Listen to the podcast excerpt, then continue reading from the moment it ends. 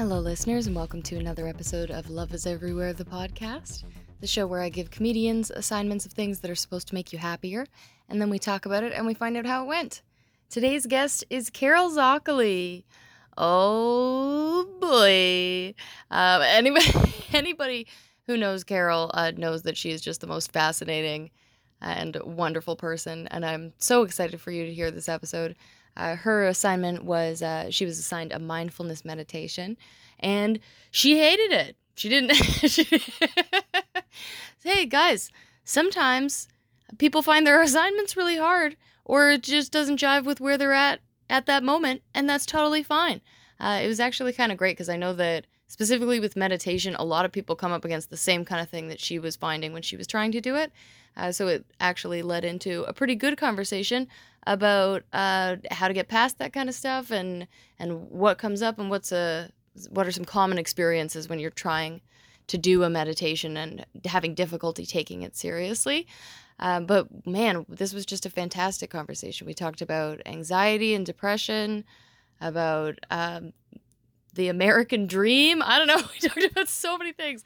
This one is so jam packed with goodness. Uh, if you want to follow social media stuff for Carol, you can find her on Twitter at Carol Zoccoli, and you can find her on Instagram at Zoccoli Carol.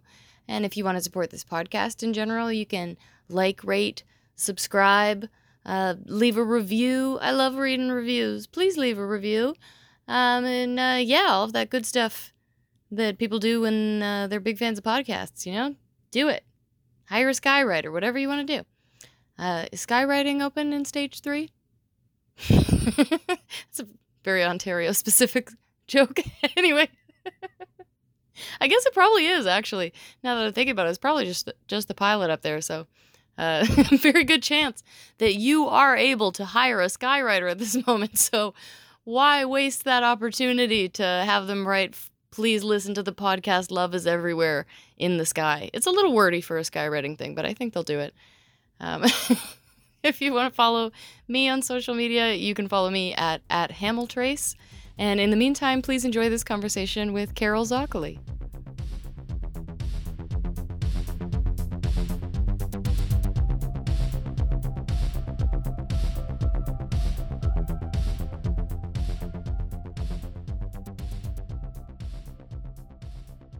Carol, thank you for being here.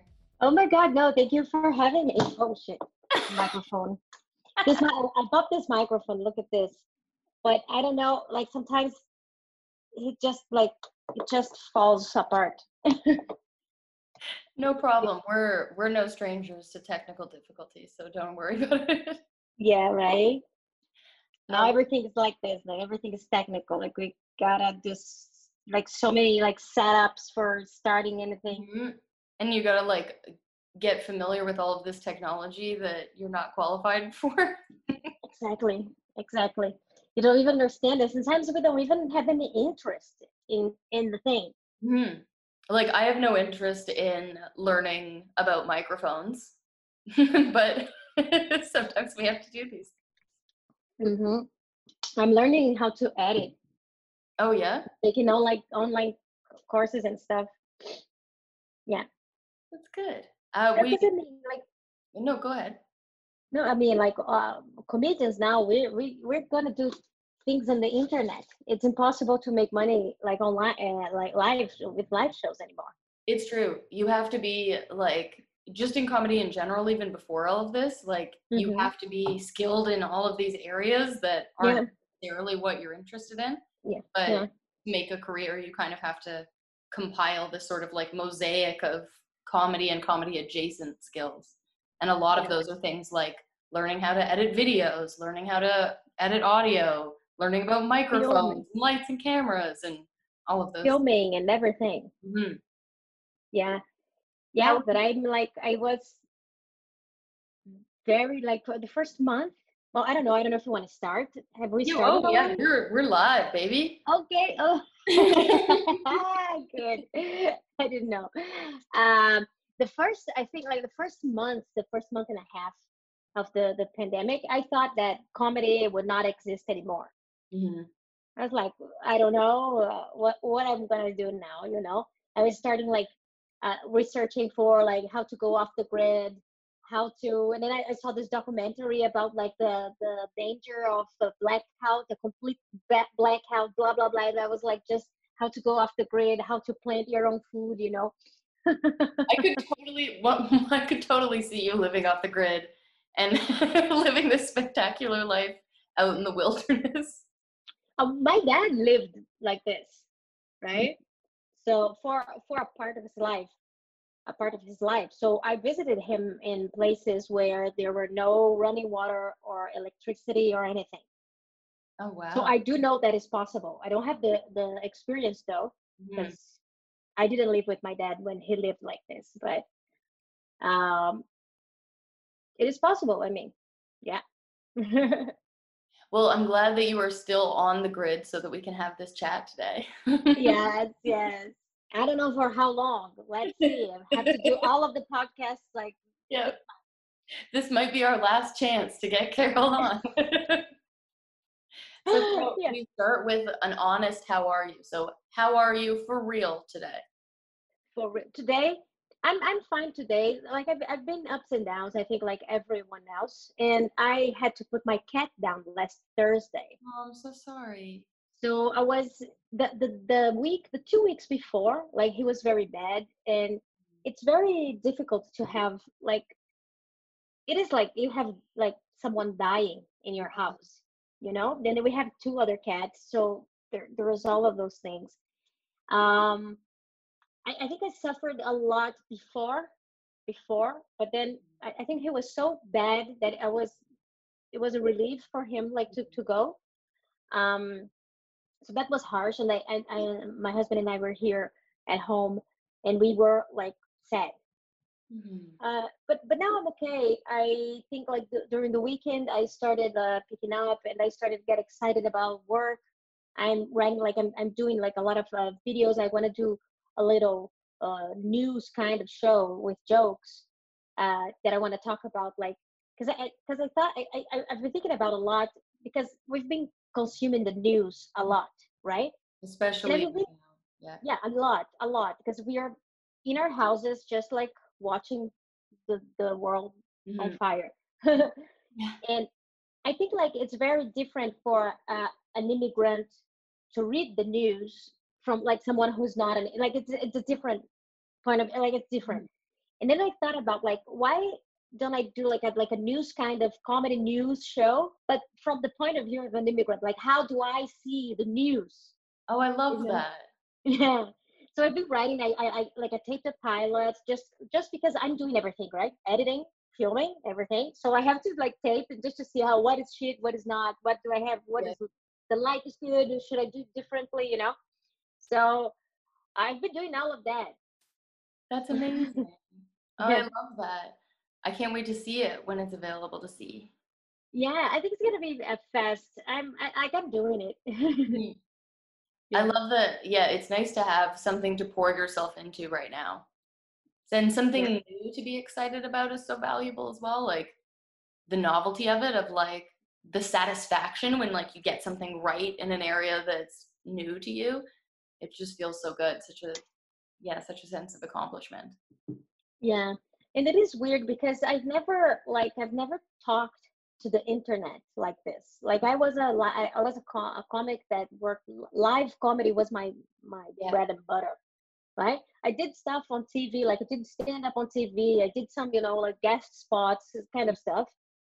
Um but even then like you're doing if you're doing stand up on television the moment where you're performing you're still with a live audience Exactly, exactly. So you think when you when you create, you think of a live audience watching you. So now, like I'm thinking about like a, a person in the internet watching me. It's mm-hmm. it's totally different. And at the beginning, I was like, "Fuck, I don't wanna. I, am giving up. Off the grid. I yeah. want to go off the grid." learn, learn, how to plant beets and cabbage. Yes, exactly. Yeah. and then I yeah at the beginning it was it's, it's very frustrating and I, i'm a little bit like i'm a I, I think i'm a perfectionist in rehab you mm-hmm. know Yeah. So like because I can't do it perfectly yet, like I, I'm beginning to edit and stuff. So yeah. things are You're new at this. It's not going to be perfect right away. no, and especially like with the the speed of the internet stuff too. Like you don't like you're not releasing a video once every three months. You know, it's once a week, once a day maybe. Yeah, because you're dealing with topical material and the news Yeah. cycle changes so quickly, especially right now where like it feels like we're living in a different world from day to day. Yeah. Mhm. Yeah, I did it today. I, I finished editing. I uh, there, there was this um, news. It's so, so funny though. They're like a study, like scientists saying that like tall people, people who are over six foot ten, uh, it's more dangerous for them to catch coronavirus than for short people. Really? Yeah, I don't know. They have all this like I don't even care. But it- then I did like this whole video, but I did in Portuguese, and like because I'm social I'm four four eleven. Mhm. I made Yeah, a you're good. video. I made this whole video about like uh about this, you know, about this That's great. topic. Should we get into your assignment? oh my god, I'm gonna be. Uh, I failed. I failed. That's okay. so the assignment that I gave you was uh, to do this meditation. It's a guided meditation. It's about 15 minutes long, and it's called a mountain meditation. So for the listeners, uh, this meditation comes from John Kabat-Zinn, who is a, an American professor and author. Uh, he wrote a fantastic book um, called Full Catastrophe Living, which is all about mindfulness. So that's like his field of expertise is mindfulness and the use of mindfulness meditation. Um, I did uh, a course in meditation for health, which is like um, meditation practice for people with chronic illness and using meditation practice to help manage their emotional states and with you know different things around the illness like gain new coping skills through mindfulness uh, and the whole program was structured based on that book full catastrophe living. Um, so this mountain meditation was basically like um, although i'm sure every single listener is going to go and look it up immediately and do it um, it's basically that you picture a beautiful mountain in front of you and you kind of go through in detail what this mountain looks like um, and like the different properties of this mountain and then you sort of uh, try to picture yourself as being the mountain. So it's all based around like the mountain doesn't judge itself the mountain doesn't care if other people think it's beautiful um, the mountain isn't bothered by changes in weather. The mountain remains and it is just as strong as it was no matter what the circumstances are. Um, so how did you find it you said you failed what does that mean let's talk about it well, I, I told you that I, I my cat died last Mm. last Thursday. So I tried to do the first day I tried to do was uh, Friday. Uh, and I started, I did, I think I did like about six minutes and it annoyed me. I think my, my mind was all over the place and it was very hard to focus uh, when we need the most, right? yeah When we need the most, it's like, it's difficult. Um, and I was just, I was just feeling annoyed, like by like, like having to like picture this mountain. And it was like, I know. Uh, and then um, Saturday, the same thing. Saturday, I think I got to two minutes and a half and I gave up. Mhm. And then yesterday I tried again and I slept and slept. so I failed. did you say you slept you fell asleep yeah, I just, yeah. it's funny that you say that because in that meditation class i fell asleep many many times Really? yeah and the, the the instructor of that course said like a lot of people fall asleep Mhm. doing these mindfulness meditations. But the weird thing is that people who go through the course and even people who fall asleep every single class still get something out of it when they Mhm. leave. So even if you do this meditation and you fall asleep, it's still beneficial. yeah yes. I think uh, meditations are, are always good right? I used to do uh, uh like i used to do like i don't know the names though. I don't know the names. I don't know if they say mindful mindfulness meditation where, where it's just like it's not in a specific focus but just like mindfulness. Hmm uh, because uh, I also think that my mind. I, I, I had a, I did a um, what's this like therapy where we had this like mentalization kind of exercises, and I think my mind judges it. Yeah. You know, like oh, you're a mountain. No, no, you're you're not. Get get out. I think that's very natural for our brains to kind of turn on this like judging sarcastic sort of viewpoint on a lot of this stuff it's very easy for that to happen and like part of it is also finding a meditation that's the right fit for you. Like if you're going with something like a guided meditation and you have a tendency to have that voice kind of spark up um, you're going to be extra sensitive to things like uh, the voice of the person who's narrating it. Like do you like their voice or do you find them annoying or can you not take them seriously? Mhm. um, and the content of it. Like maybe if it gets a little too woo woo you know like a little a little too out there a little too new agey then maybe that judging part of your brain is going to turn on again and be extra active um, Mhm. yeah i don't think you're alone in that Yeah, I, t- I took, you know, last year I took a, a class on intuition mm-hmm. with this woman. She's American. She's a author, an author. Like it's just she uh, studies intuition, intuition, vibration, those kind of stuff. And it was very interesting. And we had a lot of like we had to imagine a lot of things. Uh, and it is it is weird because we we adults often like we we lost this daydreaming Mm-hmm. exercise. I can remember when I was a child or even like a like a like a pre pre teenager. I was ju- I would just sit and imagine and the entire day. That's what I would do. Yep, you can just sit and daydream, and your your mind is uh, like its own playground. You don't need anything else Yeah. outside of you. Like you can entertain yourself so easily. Yeah, I remember uh, that like uh, I had this guava tree, and I would go up like when I was like eight nine. I would go up the tree and I would stay there the entire day. The entire day.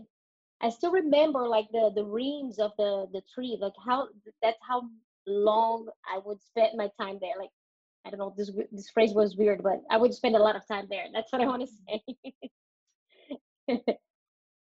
Yeah, I Just think daydreaming. it's been an interesting thing with like quarantine and isolation and stuff, and having all of this extra time and mm-hmm. all of this extra boredom has been Yeah. really interesting for that of the like it's really been making me reflect a lot on how much it's like childhood where like when you're a kid like you don't have appointments like you don't have places to be you don't have a job like particularly a kid on summer vacation it's like you don't have any structure to your week you know like you got Yeah. nothing to do you're just hanging out so you're if you're just like oh i'm just gonna like stare out into space for a few minutes or like i'm just to sit in a tree for a couple of hours like that's just how your whole life is.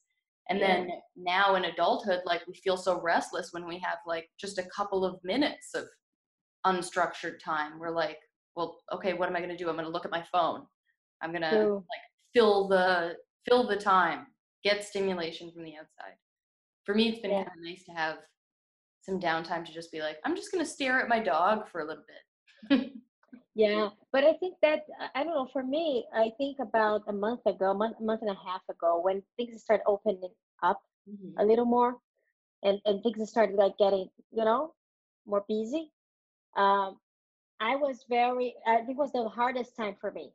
yeah I just felt like an instant, like, uh, you know, it's kind of feel like a like uh, about like things coming back to the way they they were. And now, to be honest, like I'm super busy. I super. I, I think I'm busier than ever because, of course, now I have to learn a new skill. I have to not, Mhm. you know. Uh, I'm doing a show tonight in a patio, though. That's fun. Um, and actually, like I, I don't, I don't have much time, and and I don't have like my mind because I'm not going out. Like my mind also don't see other places, don't wander. Mhm. So I think now it sucks more than ever. Oh yeah. Because if you're like, yeah, when you don't have a lot of exposure to like the outside world and you're doing different things, it yeah i'm just at home working you your imagination. Yeah. and just breathe and see people and talk and you know like just leave and just be. yeah Mhm. So you said uh, so the categories that you picked uh, that prompted me to give you this assignment were being present and anxiety, and you said that those were already Mhm. things that you were wor- trying to work on. So tell me a bit about that. yeah i think that uh, uh, this whole quarantine stuff made me because i i dealt with depression Mhm. for most of my life but i never thought how much of anxiety had a role in this and i think during the the, the quarantine now uh, i had a lot of situations where i would feel that feeling coming Mhm. and understand and, and, and now understanding what what this is Yeah, what it's rooted in. yeah and Mhm. then i was like no then maybe anxiety was the root of my depression you know what i mean and everything in, in so i've been observing like observing like observing my my mood a lot That's like when i'm doing stuff yeah because you know all of the situation like it, it's anxiety for everybody's anxious i think but just realizing like how much anxiety is like built has built my my my my personality yeah, how much it's been driving the car this whole time. exactly Mhm. exactly I definitely understand what you're saying about like realizing that anxiety is probably where the depression is growing from. Like, uh, I can definitely relate to that because I also suffer from depression. And Mhm. yeah, what like it was for years and years and years before I started kind of figuring out like, oh, I think it might be a reaction to my anxiety, and that that's actually Mhm. what's happening. That like you feel anxious, you feel overwhelmed by everything, you feel like just this incredible weight of all of this anxiety and nervousness, and so you hide and shut down, which is the depression part of it. I know that that's what it looks like for me. Is like I get a very anxious mind and I'm like overwhelmed with anxiety. So I'm just like, I'm just gonna like pull the covers up over my head and just hide from the world for a minute to try and deal with the anxiety. Almost like Exactly. it's a some kind of coping mechanism. Exactly. Definitely. And I had a, a therapist once that told me that we don't learn like we don't learn the words like only the words from our parents. We learn emotional states. Yep. So this like like our parents has everything to do with our emotional state. Like because we we learn and they're so close, right? Uh and observing my mom, like my mom is super super anxious. Uh, like she has no patience for nothing. Like like very like very very much anxious. hmm And and and so I I can I can understand like you know the, the everything. My I also have a, a very anxious mother, and I think that I also absorbed a, a Yeah. lot of that from her. Yeah. Yeah, that's it. That that's the thing about like people we don't have a in the world, I think the entire world is like that. But like we don't have a a like school for emotional growing. No, not at So all. we're a bunch of adults with our like uh are not emotional developed and so everything is fucked up because of this, I think, you Mhm. know? I think like it's one of those things where uh, it's something that we're supposed to get as we're growing up uh, from our parents and also from school. Like it's a real focus uh, in kindergarten, for example. Like in kindergarten, there's not a whole lot of like schoolwork academia that needs to be accomplished. mhm. It's like little things, you know, like maybe you start learning things like the alphabet and motor skills and stuff like that. But most of what you're learning in kindergarten is socialization stuff. So, like, Mhm. to share, how to be kind to other people. And then once you move past kindergarten, they kind of drop that and they're like, okay, check. let's move on. exactly. we stop getting that kind of education when we're like five. Um, and then it's just sort of up to us to try and figure out the world and how to manage our emotions and our mental health uh, yeah. with like very little example and very little guidance. Yeah, and and especially for men, I think that's even harder Absolutely. because they can't like they can't they they are even like especially this kind of emotion where you open up or you're, when you're vulnerable like it's it's even worse for them yeah i think what ends up happening a lot is uh, these kind of like uncomfortable emotions like like anxiety um, sadness uh, those get channeled instead into anger a lot of the time mm-hmm. because anger seems like a more powerful mm-hmm. stance to come from. Mm-hmm. If you're the person who's angry and you're the person who's yelling, you know, then mm-hmm. that seems like more of a power position than being the person who's like, I'm really scared. I'm mm-hmm. really afraid. I'm really sad. That feels uh, like you're opening yourself up for something bad to happen in response for you sharing that thing for men i think and it's a really sad thing because it's yeah i think i think that to just to just yeah. let yourself feel your feelings as yeah they- but but i think women women uh, repress feelings too because yeah. there's a lot of feelings that women are not allowed to feel like mm-hmm. anger is one of like anger yeah, sort of the opposite like yeah women aren't allowed to be angry yeah mm-hmm. so and and this i mean it's, it's, there's a bunch of then there's a world with a bunch of adults that have no idea what is an emotion what is what what they're doing what what is their bodies even you know mm-hmm.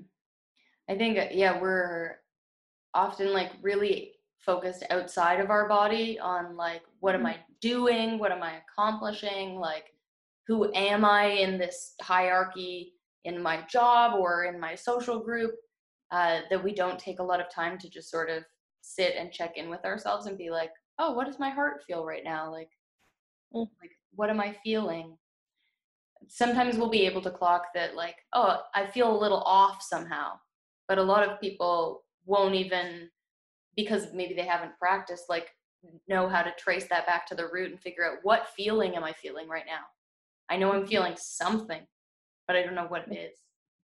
And I think uh, we socialize men to just express things as as anger, and then we socialize women not to express anger, probably because it is that power stance kind of thing. And it's like, yeah. oh, you're a woman, you should not be taking this power stance emotion. Uh, you you should express it in a different way with tears, you know? Yeah, yeah, and maybe maybe also because usually women are like smaller than men so they they would not be able to i don't know to fight except it is, but but but for me it was different like for me i had i had both i think i had both mm-hmm. like so i had this really aggressive teenage years and you know but then after when i was about i think it was 25 when my dad died uh, and then I, I went to the opposite. I was really afraid. I was really sad. I was really, I didn't, I didn't even like want to fight anymore. You know, like I was just like mm-hmm. free, you know, it was weird. Where do you think you are with that now? On that, like, now, now I think I'm, I think I've grown out of it. Uh, I think I did. It, it lasted for too long. Mm-hmm. This depression uh, for after my dad died, because mm-hmm. my dad was uh, murdered, so it was very traumatic, you know. Yeah. And uh, but now I feel like like one thing that I I learned that has helped me a lot is that I think before I would feel something or have a memory about something, and I would uh, avoid it if it was like a, a hurtful some, something that hurts. I would avoid it. I would try to do work. I would try to drink. I would i try to do something right? And then um, I, I at some point I, I I started like realizing that it is the fear, the fear to to look into it is just the fear. Yeah. Like if you just breathe and go inside of it, you go past it, and then it's okay, Mm-hmm. right? So I think this the fear the fear of the fear I think is is what is the worst, Absolutely. Right? Yeah. So now and It's this very astute, actually. That's yeah a really, really good point. Yeah, and and this uh, pandemic also has helped me a lot with that because uh, we're talking about anxiety, right? Mhm. So I would had I had I had I think a, a two or three anxiety attacks. I Mhm. think even like breathing, you know, and I was just like wait, and then just wait and not not being in my head like oh I have to get you know have get off this I this is bad or nothing. Just like yeah I'm anxious. That's what it is now, and that's what it's going to be.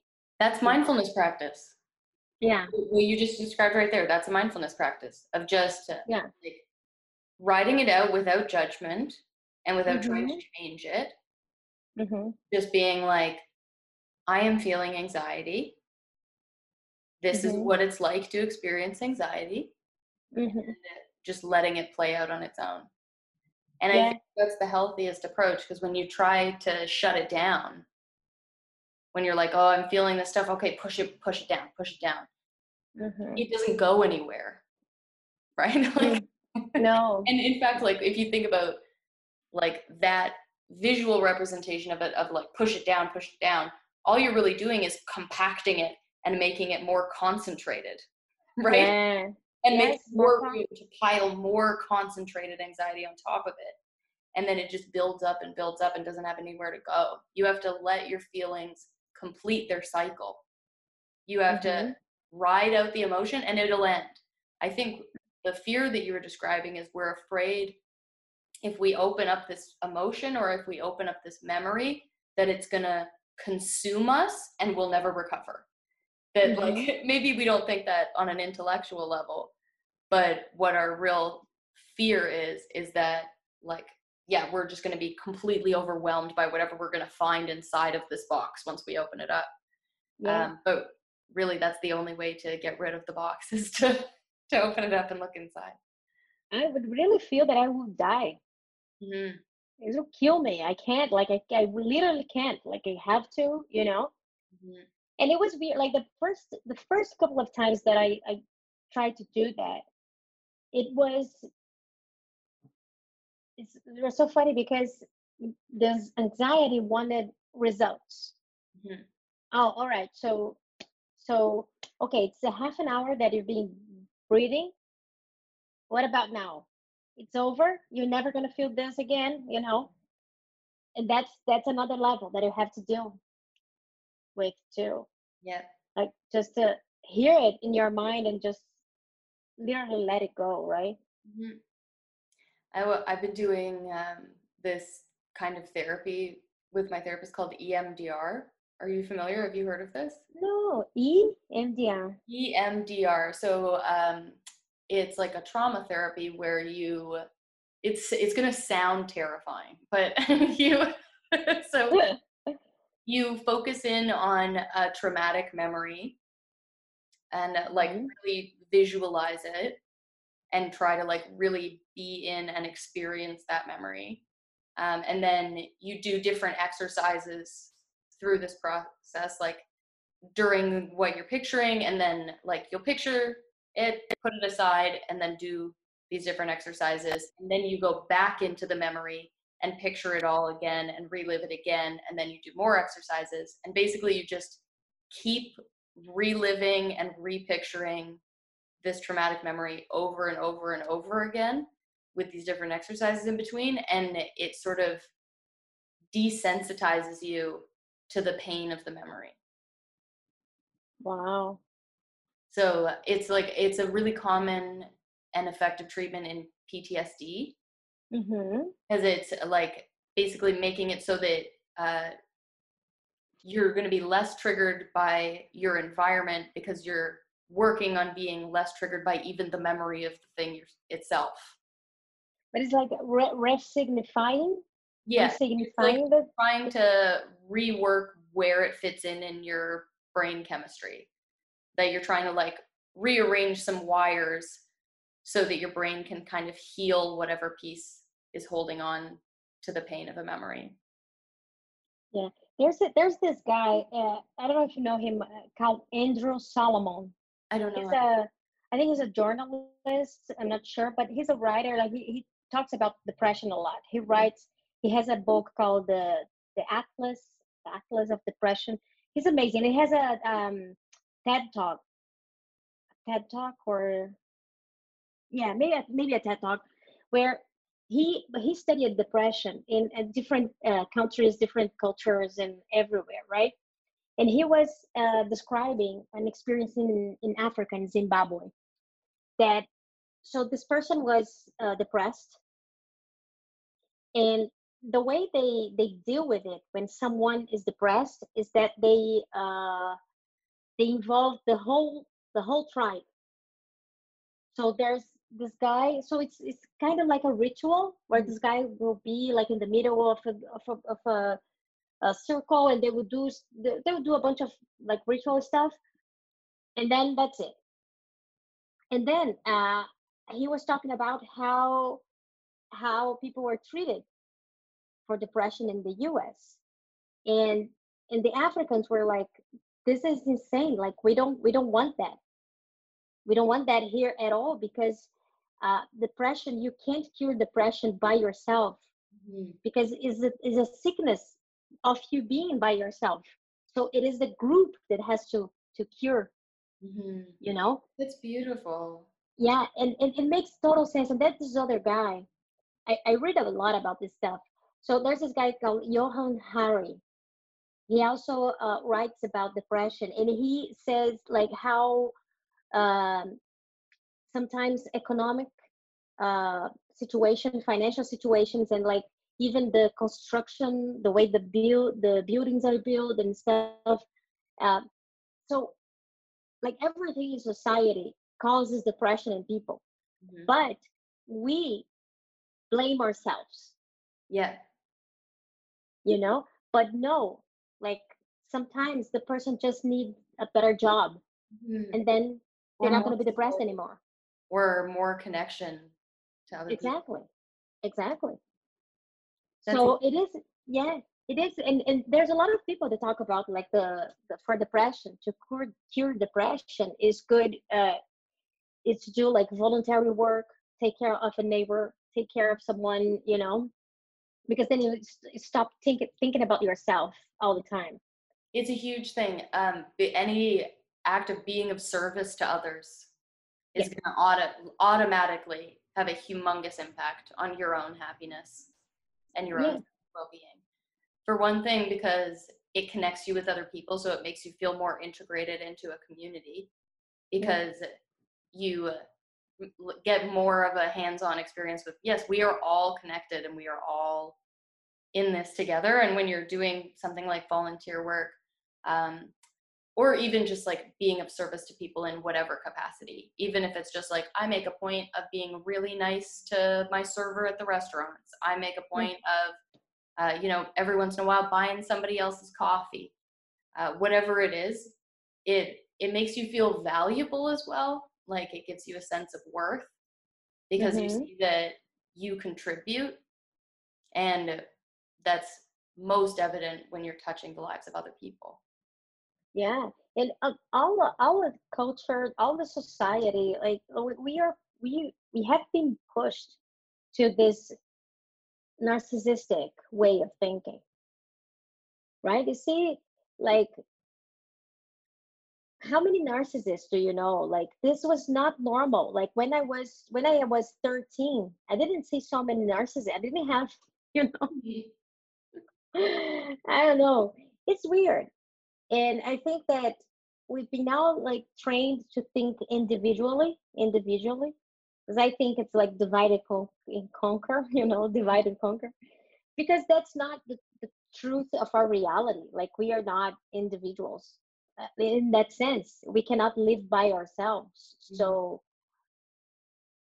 right It's true. I think that there's a real attitude of like we're all on our own and it's every man for himself and Mhm. it's up to you to make like everything Yeah. in your life fine. I think it's particularly like um that we as Canadians have absorbed a lot of that attitude from America and Mhm. I think like I could go into like a whole deep dive thing on this, but yeah because you are american right and because I am. I was born in America and I was raised here, so and like I have family that's American and family that's Canadian, and I think it comes down to this uh, like the American dream, the idea of the American dream. So the like idea of anybody can make it in America. It's the land of opportunity. Anybody can make it here. You just have to work really hard and pull up your bootstraps. And that's a beautiful message and like a, a beautiful idea. But I think what's happened over time, and particularly because uh, it's a capitalist society, so money is is king, is that what it's turned into is if you're struggling, it's your fault. yes It's everybody like anybody can be fine and make it here as long as they work hard. So if you aren't making it, then you aren't working hard enough. Yeah. So there's less of an impulse to take care of each other because no, you're supposed to take care of you and I'm supposed to take care of me. And if you aren't doing well, that's not my problem. And the, the reality is like we are a community and we need each other. And it's so much more complex and so much more nuanced than that. It's not. yeah it is a lot of a lot is there there are a lot of lies because oh if you if you work hard you're gonna make it that's not true No. that's that's not true and I, and I see a lot of celebrities and a lot of people repeating that people buy into this bullshit i remember uh the last i think it was the um, grammys that billie eilish won and her brother said uh oh we last last year we were in in our bedrooms doing our music. So for all the young people who are in the bedrooms right now you can have you can win a grammy next year you know? And then i saw and then i was like i saw that it was like Ugh. and then and in the internet I, I saw like a, this video of a guy he's like a like a like a sound technician something mm-hmm. and he was explaining this phrase and the guy was not dissing or anything he was just explaining and just like they like Billie Eilish and her brother like she for you to have an idea she had signed with Chanel for her clothes two years previously her album Mhm. you know so there's a lot of stuff like she has an agent she had an she had her parents and it, Yeah. like She it's a lots of whole connections and a lots of lot of connection and enough to, of to get into that world. yeah of course i'm not saying that i'm sure it's super hard to do Oh, what they're doing Absolutely, and it's not, absolutely not putting that down. And like she's super Yeah. talented, super talented we're not discounting that she earned what she's gotten. It's more just a realizing of like we aren't all on the same equal level, like in terms of what opportunities are going to be available to us. I think that's especially important for people to really absorb right now culturally is realizing that not everyone is afforded the same opportunities and it it drastically impacts your ability to have and it's just success. yeah exactly it's just not true because how many people have i seen like even in the toronto stand-up community Mhm. like people with money people that are like white look Mhm. good looking and not, do not make it Yeah. so it's not I, I just think like this is not it's just a wrong way of doing and, and it's just a way that i don't know to sell this idea that is very ir- irresponsible s- selling this idea to people because it makes you look better Mhm.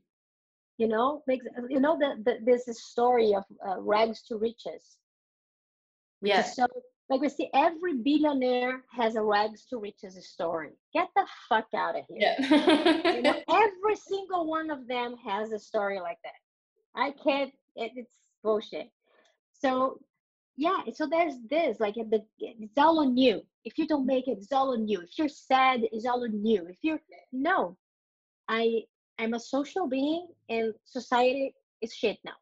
Yeah, exactly. so I am a, a symptom. Mhm. We are, we are, and that's I think like a, the, the the hardest thing. It is to, for us to find our pride. Yeah. You know, especially if you are from some minority or something.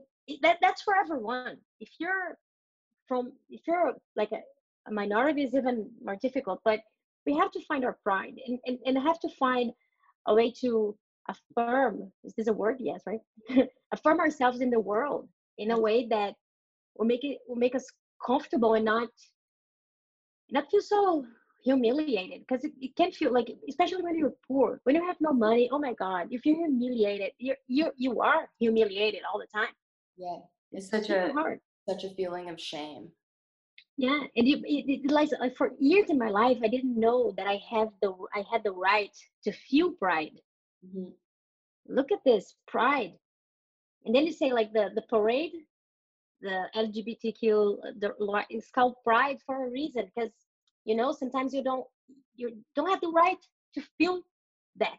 hmm I think that it's also about like, uh, I think that maybe the way that we would start to try and change that is by allowing other people to feel pride.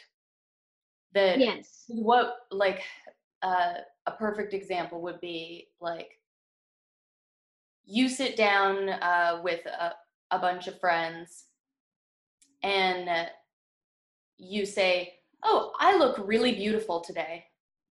I look really beautiful. I like i feel great today. Look at how cute my outfit is like whatever it is. You, you give yourself some kind of a compliment.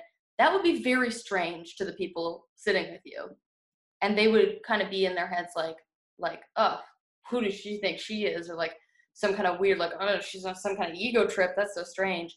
But if you were to sit down with a bunch of friends and and be like oh i feel so ugly today blah blah blah they're all going to be like oh like that's fine. It's totally Mhm. acceptable socially to put yourself down and it's really not socially acceptable to pump yourself up. And uh, we don't accept it in other people so mm-hmm. if we start allowing other people to like yes you feel beautiful that's awesome like like say more things like that and like not force people to feel like if they want to belong they have to hate themselves.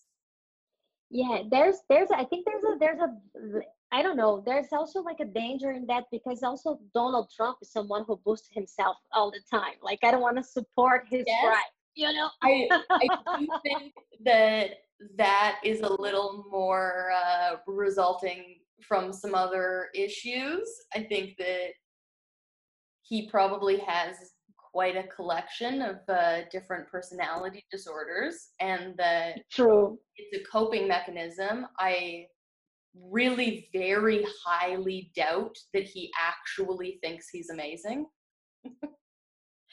I do you think the, yeah, I think like um either he is uh like he's but most likely like a clinically a narcissist oh yeah definitely and so is not representative of what it would just be to be like a a proud person. oh yeah Yeah. yeah i understand like, no, this is a little more like a, a caricature of, of what. It is Right. a it is a it's a power movement i think mhm. And I think like, a, a, an actually prideful person in like who feels pride in a healthy way um, wouldn't need for their name to be on everything and for everything to be gold. Like I don't think they'd need that. You need less when you feel good about yourself. You need less validation from the outside when you're being Mhm. really good to yourself inside. So I think the amount that he needs validation from the outside maybe is kind of telling of how he feels internally. Oh, definitely. I think it doesn't feel good at all, but I mean, it is, it is, super weird like how people can get away with bullying just bullying others hmm and it is it is also telling like how many people let themselves to be bullied so many And how many people bully themselves? Like, at least in my adulthood, like I'm so much meaner to myself than anybody else is to me. oh Like that's definitely definitely yeah nobody talks as much shit to my face as I talk to my face about myself. no that's insane. Like that voice it, you don't even know where it comes from. It's it is especially doing comedy and doing anything that exposes you like that. Mhm. like you've got to be like super watch we, we got to watch this and this voice and not listen to it right? Because it drags you right down. Like it is yeah. And I think that a lot of the time we see it as a kind of like, oh, this is how I motivate myself, is by yelling at myself. This is how I make myself do better by telling myself that I'm not good enough. You know, like, oh, I'm I'm not beautiful because I need to exercise more. Like, so I put myself down to motivate myself to exercise. Or like, oh, I I don't work hard enough. I'm telling myself I don't work hard enough. That'll make me work harder when really being kind and gentle with yourself is a far better motivator. Yeah because when you're too like you can you can take that for a while but not forever. No. like being hard on yourself and i know that from experience but if you're if you're kinder to yourself i think like you have more resilience. Yes, because you can do you just can stay longer. Absolutely. Even like um in like the studies that they've done of different management styles and what's most effective, like when you're the boss, what's the most effective way to lead this group of people? They've done a bunch of studies about like um punishment and reward hmm in terms of management style. So, like, uh, is it more effective to give praise or to give criticism? hmm And praise is way more effective. People work harder, their work is more accurate. Like, hmm a humongous difference. Um, the like management style of being extremely critical and punishing people for doing things bad, that does not work. It makes people worse at their job. Uh, their work is less accurate. Uh, the quality of everything goes down. So you have to think of it too of like, okay, if you're if you see yourself as being in charge of managing yourself and your own Mhm. life, you're going to be a better manager if you're praising instead of criticizing. yeah yeah but how many of us uh learned to do that Like none. And None. one. jesus it's uh it's hard it is hard. sometimes sometimes i think like during this uh like all of my years in like therapy or and dealing with all of this um i think one of the hardest things is like to just be happy like just like yeah i i can be happy right now and and i literally can even if the world just you know everything is fucked Yeah. and and like but also i think for a while i thought that i should be only happy like i had to be happy all the time Mhm. if i wasn't That's happy. That's not how it yeah works. i'm yeah i'm not i'm wrong and, and i i used to beat myself up a lot because of that and now i see no it's impossible to be happy all the time because i'm a human being who's experiencing life Yeah. and, are- life has life is a yeah. range of emotions. yeah and actually this is was the thought uh, that made me deal with my cat's death Mhm. pretty okay i think because when i was suffering i i was suffering like i was suffering i was crying crying ugly crying and i just let myself feel it and then when the f- feeling went go, go away went away it went away Yeah. you know Oh, that's beautiful. Yeah, you have to like you have to realize that if you're not if you're beating yourself up because you're not happy all of the time and you're like, Mm-hmm. "Oh, I I'm not happy all the time. I must not be doing happiness right." That's not how it works. Exactly. Exactly. Like, Exactly. right. And I think it's it's helpful um, if you try to rephrase it for yourself of instead of saying I want to be happy, instead of be using the word choose is better. Like I want to Mm. choose happy. Got it. So Mm-hmm. that you see it as more of a an active thing that you participate in instead of just something that happens to you. Mm-hmm. You're not passive in it. It's something that you do. Mm-hmm. and you have to re-choose it all the time. Mm-hmm. So it's not I want to be happy, it's I want to choose happy. You know that especially when I was starting thinking about those things, but I still feel that to this day sometimes. When I we know when you're like when you're at the brink of changing your mood. So Mhm. like you're not feeling well, but especially you, like you have a like a experience with meditation stuff, like you you know that you can change your mood, right? And sometimes at the brink, when I'm about to change the mood, the feeling is that this is a crime. This is so wrong. This is you know, like being happy is so wrong. Mhm.